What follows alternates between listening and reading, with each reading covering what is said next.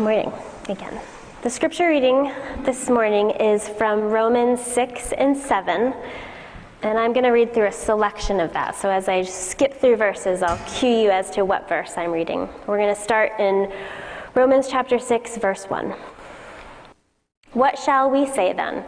Shall we go on sinning so that grace may increase? By no means. We are those who have died to sin. How can we live in it any longer? Or don't you know that all of us who were baptized into Christ Jesus were baptized into his death? We were therefore buried with him through baptism into death, in order that, just as Christ was raised from the dead through the glory of the Father, we too may live a new life. Verse 12. Therefore, do not let sin reign in your mortal body so that you obey its evil desires. Verse 15. What then? Shall we sin because we are not under the law but under grace? By no means. Don't you know that when you offer yourselves to someone as obedient slaves, you are slaves of the one you obey? Whether you are slaves to sin, which leads to death, or to obedience, which leads to righteousness. But thanks be to God that though you used to be slaves to sin, you have come to obey from your heart the pattern of teaching that has now claimed your allegiance. Verse 20 When you were slaves to sin, you were free from the control of righteousness. What benefit did you reap at that time from the things you are now ashamed of? Those things result in death. But now that you have been set free from sin and have become slaves of God, the benefit you reap leads to holiness, and the result is eternal life. For the wages of sin is death, but the gift of God is eternal life in Christ Jesus our Lord. Now we're skipping to chapter 7, verse 4. So, my brothers and sisters, you also died to the law through the body of Christ that you might belong to another, to him who was raised from the dead, in order that we might bear fruit for God. For when we were in the realm of the flesh, the sinful passions aroused by the law were at work in us, so that we bore fruit for death. But now, by dying to what was once bound us, we have been released from the law, so that we serve in the new way of the Spirit, and not in the old way of the written code. Verse 13. Did that which is good then become death to me? By no means. Nevertheless, in order that sin might be recognized as sin, it is used it used what is good to bring about my death, so that through the commandment sin might become utterly sinful. Verse 15. I do not understand what I do, for what I want to do, I do not do, but what I hate, I do. And if I do what I do not want to do, I agree that the law is good. As it is, it is no longer I myself who do it, but it is sin living in me. For I know that good itself does not dwell in me, that is, in my sinful nature. For I have the desire to do what is good, but I cannot carry it out. For I do not do the good I want to do, but the evil I do not want to do. This I keep on doing. Now, if I do what I do not want to do, it is no longer I who do it, but it is sin living in me that does it. So I find this law at work. Although I want to do good, evil is right there with me.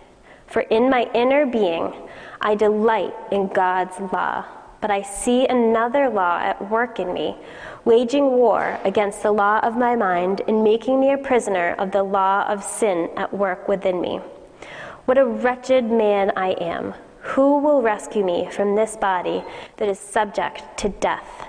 Thanks be to God who delivers me through Jesus Christ our Lord. So then I myself, in my mind, am a slave to God's law, but in my sinful nature, a slave to the law of sin. This is the word of the Lord. Praise be to Christ. Meg was modeling a way of studying the scriptures, which is to compare translations. If you were wondering the difference, she, I believe, was reading from the NIV. You got to see the ESV, and you see some of the differences. Every translation committee of the Bible is responsible and good and knows their text. We mostly use the ESV here, but there are other good versions of the Bible.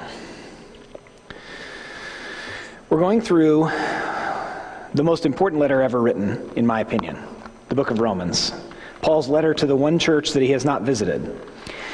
It's part of a series that we've been doing the last three autumns about the three offices of Jesus. Jesus is the ultimate prophet. When the Bible says prophet, it predominantly is telling us um, that Jesus is the truth teller. Jesus also is the office of priest, and we do not need another. We explored the book of Hebrews, which displays that to us. The year before that, we spent the fall in the book of Revelation, which I found a lot of fun. Hopefully, you didn't mind hearing about sexual immorality every other week. In that book, we see Jesus displayed as both king, who both has and has not yet taken on his crown, because we do see images of him in the future in that book. And we're going through Romans quickly, and here's why. There's a lot to grasp us about every three verses. Dr. Martyn Lloyd-Jones, who was a physician who then, uh, since the call into the ministry and became a phenomenal preacher, uh, took nine years to go through the book of Romans because there's so much in the text. But if we take that long, not only will most of you miss some Sundays here and there and then just be really bummed out, but we miss the sequential, I don't know why you're laughing, we miss the sequential argument that Paul's making. This is the longest sustained argument in, in the New Testament about who Jesus is, how, what the world is actually like. Chapters 5 through 8 that we're looking at most of this morning describe life in the Spirit. And so I'm overwhelmed with the text, but I'm committed to preaching it this way because we can be grasped by the argument Paul's making, even as we could also unpack maybe two verses at a time. And that would be another way to study it. I've chosen this way, and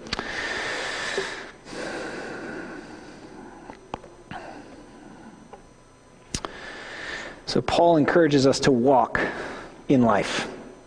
And when Paul asks these rhetorical questions, it's actually because he's being accused. This is not the first time in the letter. People are saying, You preach about Jesus' work so strongly, it sounds like you think we can just live however we want.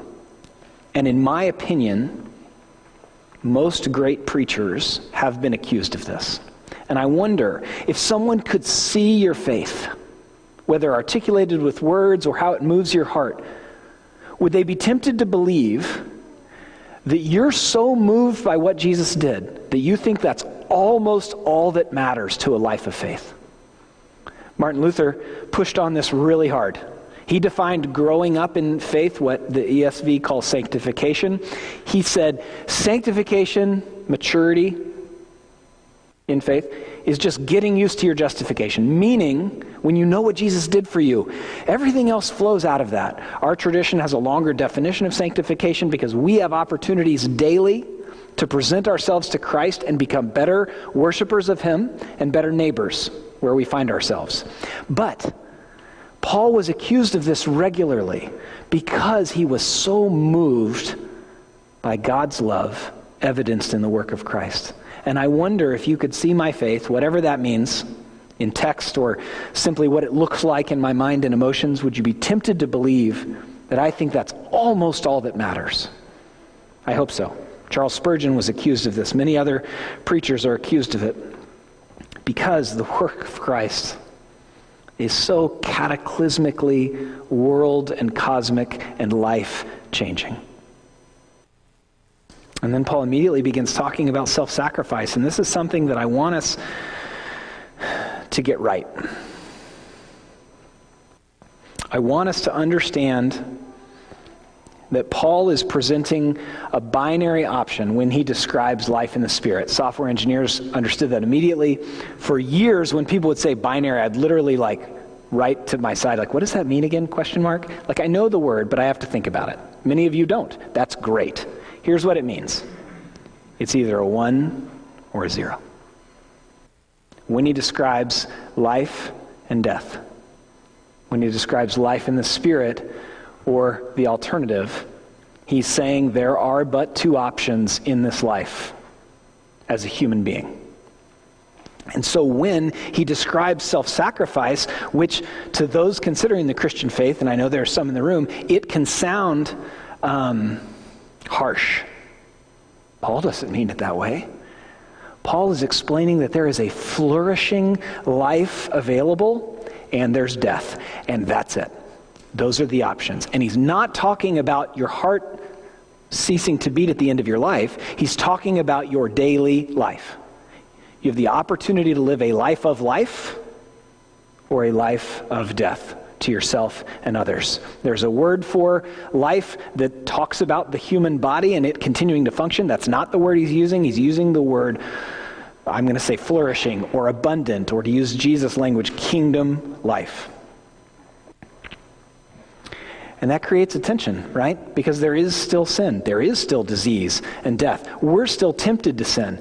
And friends, Romans 6 and Romans 7 will describe that tension better than existentialism, any philosophy or religion, or especially self help book that we could ever get our hands on. I'm not saying those things are worthless, but I am saying this explains the foundation of the, of the tension that every human lives in. And especially for followers of Christ who have seen such light, such potential for the flourishing of ourselves and neighbors, and yet who are still so tempted to sin. I love that at the end of the section, I'm preaching mostly on uh, chapter 6, verses 1, 1 through 14. Right now, I love that in verse 11, Paul says, So you also must consider yourselves dead to sin and alive to God in Christ Jesus. The word consider there, I think, has a great deal of impact, and yet we don't think of it as an impactful word. And now my brain's like, you need to come up with an impactful word on the spot, and I'm not going to try and do that. But if the gospel is true, then the opportunity to consider it with regularity is an incredible grace and a gift to us.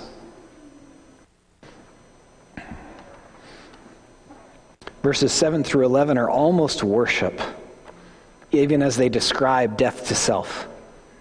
Death to self is a very important concept in Christianity because it is the only way we will actually glorify God. It is the only way we can actually become of service to our neighbors, and it is the only way that we can become the f- most full version of the imago Dei, the image of God in us. It is not a punishment. It is not that we might merit favor with God, it is the opportunity in a world of death to still live a life of life. Paul describes it this way. Meg didn't read this on purpose. I'm going to read it now. For in verse 5, if we have been united with him in a death like his, we shall certainly be united with him in a resurrection like his. We know that our old self was crucified with him in order that the body of sin might be brought to nothing, so that we would no longer be enslaved to sin. For one who has died has been set free from sin. Now, if we have died with Christ, we believe that we will also live with him. We know that Christ, being raised from the dead, will never die again. Death no longer has dominion over him. For the death he died, he died to sin once for all, but the life he lives, he lives to God. So you also must consider yourselves dead to sin and alive to God in Christ Jesus. Going back to verse 4, we were buried, therefore, with him by baptism into death, in order that, just as Christ was raised from the dead by the glory of the Father, we too might walk in the newness of life.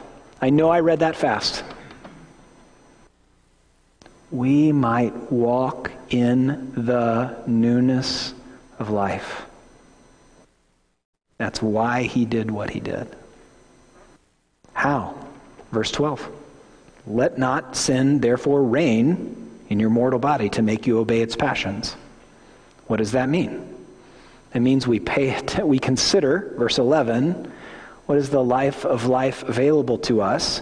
We reset ourselves to the newness of life as best we can. Oh, I thought we were going to. That's all right.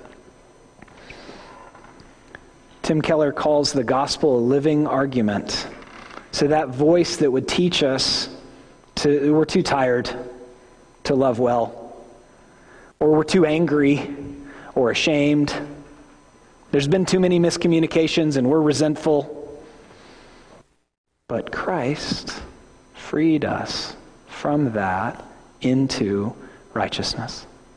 I took a pastor's retreat this week, and we all spent time exploring sections of Romans 8. We're going to skip Romans 8 next week, and we're going to come back to it for Advent. And that part of Romans we're going to go through slowly because, friends, there are so many good promises in Romans 8. And as we were talking about it, one of, the, one of the pastors was saying that the purpose of Christ's work was that we might live righteous lives. And we all kind of wrestled with that. We all get semantic with words. And I was like, the, it was an overflow of his love, first of all, but then, yes, to both give us his righteousness in terms of our standing with God, and then lead us into his righteousness in the way that we live, which means following him out of an obedience of the heart. And the reality is, we will either be a slave to sin or a slave to righteousness. Paul's kind of circling argument as he makes his argument from uh, Romans 1 through the end of chapter 11. Right here in the middle of it, life in the Spirit is recognizing and then living in light of the fact that you will either be a slave to sin or slave to righteousness. If those are our options, we choose life and not death. We choose righteousness and not sin. I love when he says obedient from the heart. In some ways, I think that's a terrific summary of a follower of Christ who has been so gripped by what God did to rescue us that we're obedient, not to gain his favor. Not because it's the right thing to do, though we're grateful it's the right thing to do, but because we have been moved, mind, soul, body, and spirit, by what he did.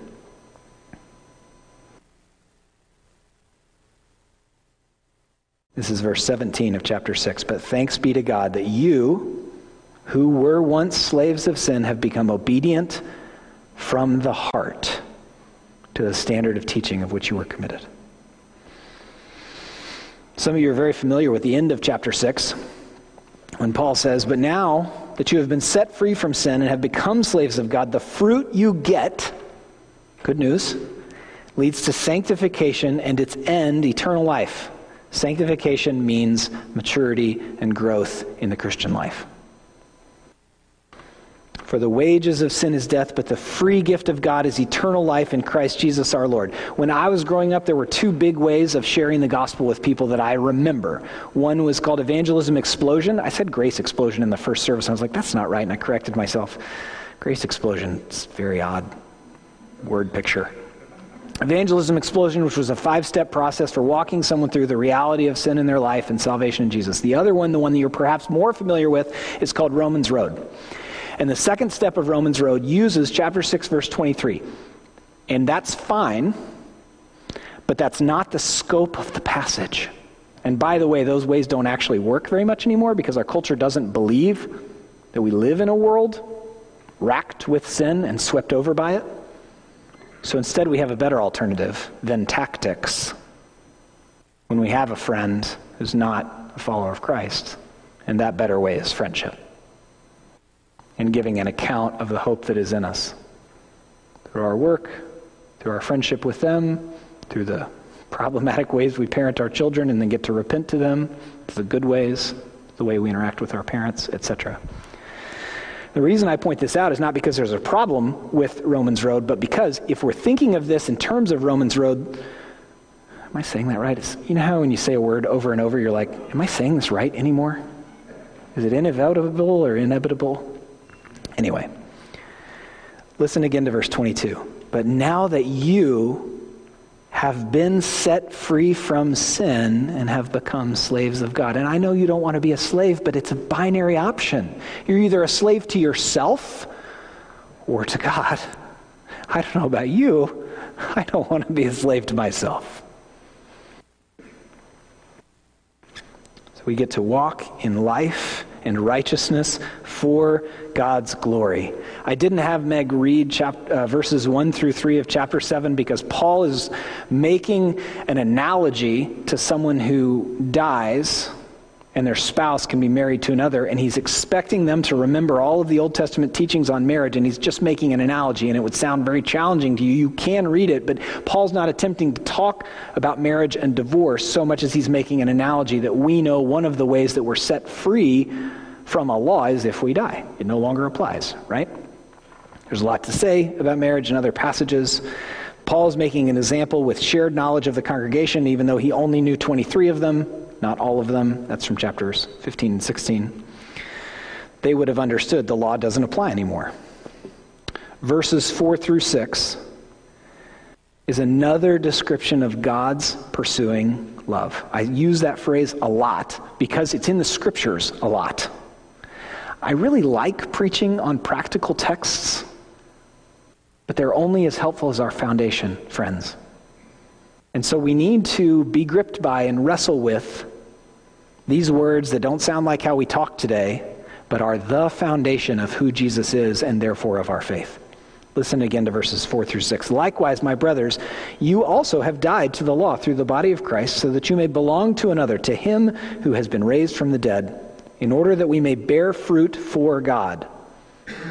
God saving us for righteousness is for His glory. That's why He saved you. He did it as an overflow of love. He did not do it so that you would be comforted by heaven, though that is a sweet gift of the Holy Spirit. He did it so that we might worship and honor Him, love neighbor, and then grow up ourselves.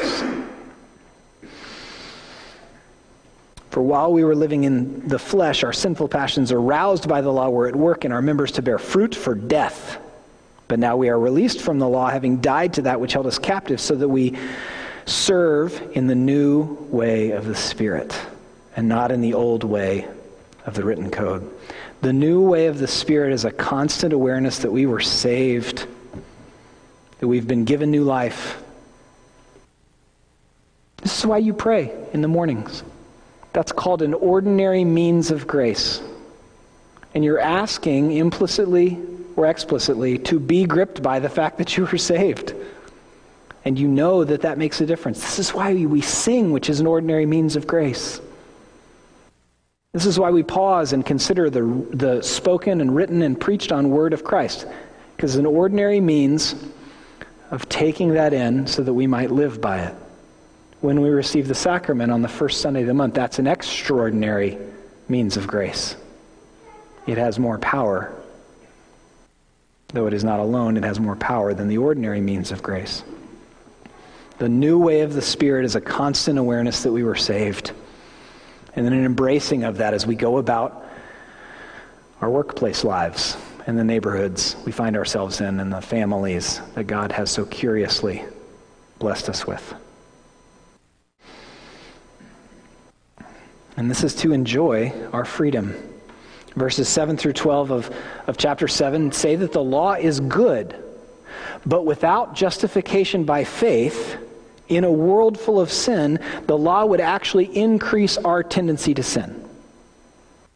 My favorite example of the law in action in a mundane way is the, are the hot tub rules at the YMCA.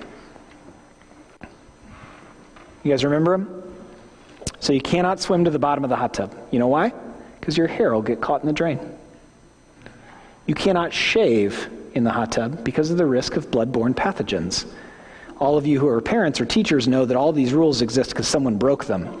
You imagine being that employee and someone comes down, you come down and someone's shaving or shaving in the hot tub, and you're like, you can't, you can't have glass in the hot tub. There are 11 of them. I can only remember three or four at a time. And I'm making a silly analogy, but Paul's point is when we see a list of how to live wisely and well in the world, without faith in Jesus, what naturally happens because of the world and our flesh, and I'll define the flesh in just a minute, we're now tempted to do that. I could shave in the hot tub. That would be interesting. I should have brought a beer with me. That would make it even more relaxing. I should swim down to the bottom and see if my hair's long enough to get caught in the drain. More profoundly, when we're told to worship God and Him alone, when we're told to keep ourselves from idols, when we're told to carry His name with honor, take one day off in seven, honor our father and mother, not murder, keep the sexual ethic of the scriptures, not lie or covet. Thank you. Or steal. That's an interesting one because when I was younger, I was tempted to theft. It's another story for another time. It's not in my notes. I don't want to be flippant about it. Paul's point is if we see a list like that, which is a description of the flourishing life available to humans, but we don't have the justification by faith that Jesus gives us, then that list is suddenly, we're even more tempted than we would be otherwise. And then verses 15 through 20 describe, in my opinion, the reality of the human condition, period, but also especially for Christians. And I think it's more true to life and more exquisitely the way we experience life than anything I've ever read. For I do not understand my own actions, in verse 15. For I do not do what I want, but I do the very thing I hate. And if I do what I do not want, I agree with the law that it is good. So now it is no longer I who do it, but sin that dwells within me. For I know that nothing good dwells in me, that is, in my flesh. For I have the desire to do what is right, but not the ability to carry it out. For I do not do the good I want, but the evil I do not want is what I keep on doing. Now, if I do what I do not want, it is no longer I who do it, but sin that dwells within me. I read that fast because Meg read it slow.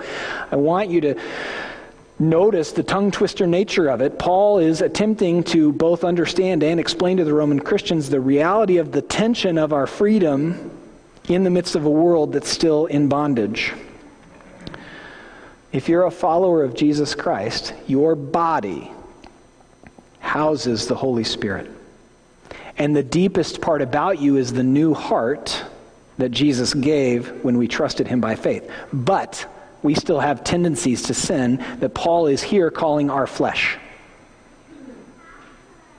And so there's this internal argument, there's this almost constant tension because the world has not yet been made new, but our hearts have been made new. And the good news that's wrapped up in this is that even as our bodies get creakier, our flesh is getting less and less, and our body is growing more and more whole. Our body, the way Paul defines it, our flesh, the way Paul defines it. We are becoming more mature in love of God and neighbor because the deepest thing about a follower of Christ is they have been given a new heart. Does that mean we're not still tempted? By no means. And if you're considering the gospel of Jesus, that is the offer. It is a new heart, an entire new set of motivations, an entire new foundation. TV, I think, gets at this better than philosophy or even religion, but one of the reasons that philosophy and religion, be it ancestor, traditional, modern, etc., wrestles with the question even our good deeds can become narcissistic and selfish so quickly, right? If not immediately. This is what Christ frees us from and into. Even good deeds that we would do for manipulative reasons or selfish reasons. If the foundation is Christ, we are freed from that, which is the death of worship to self. And then I love Paul's answer. I love his question and his answer, and it might sound harsh to you, but remember he's describing two options, and there are not three. So I find it to be a law that when I want to do right, evil lies close at hand. Isn't that true to life? Don't let the language confuse you. You have this moment where you're motivated by love for God to treat a neighbor well. Doesn't something get in the way all the time? So I find it to be a law that when I want to do right, evil lies close at hand. For I delight in the law of God in my inner being. But I see in my members another law waging war against the law of my mind and making me captive to the law of sin that dwells in my members. When I prayed for the kids, I prayed for their hands and ours, their eyes and ours, their words and ours. That's what Paul's talking about when he says members. It's part of the reason I pray so often that we would use our words like kingdom dwellers. With our eyes and imagination and our hands and our gifts, literally our gifts of finance and our gifts, we would use them the way that Christ's followers do. It's part of the reason I like the ESV better than the NIV. It is true that those things are in us, but Paul's being more specific, which is why the ESV describes it in my members. Some amount of my hands are filled with the Holy Spirit, and some amount is still afflicted by what Paul calls the flesh, which is tempted to harm instead of love. But then what does he do with the tension?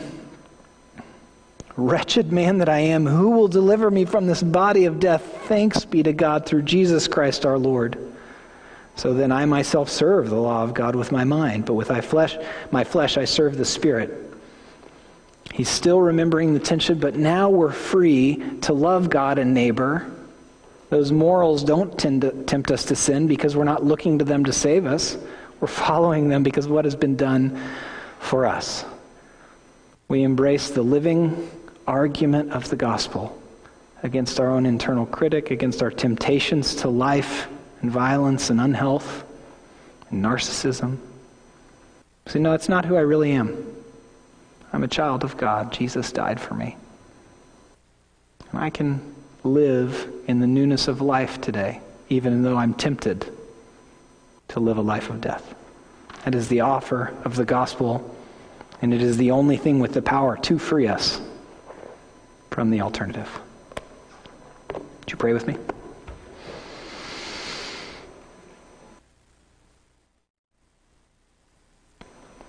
God, we praise and thank you for what you did.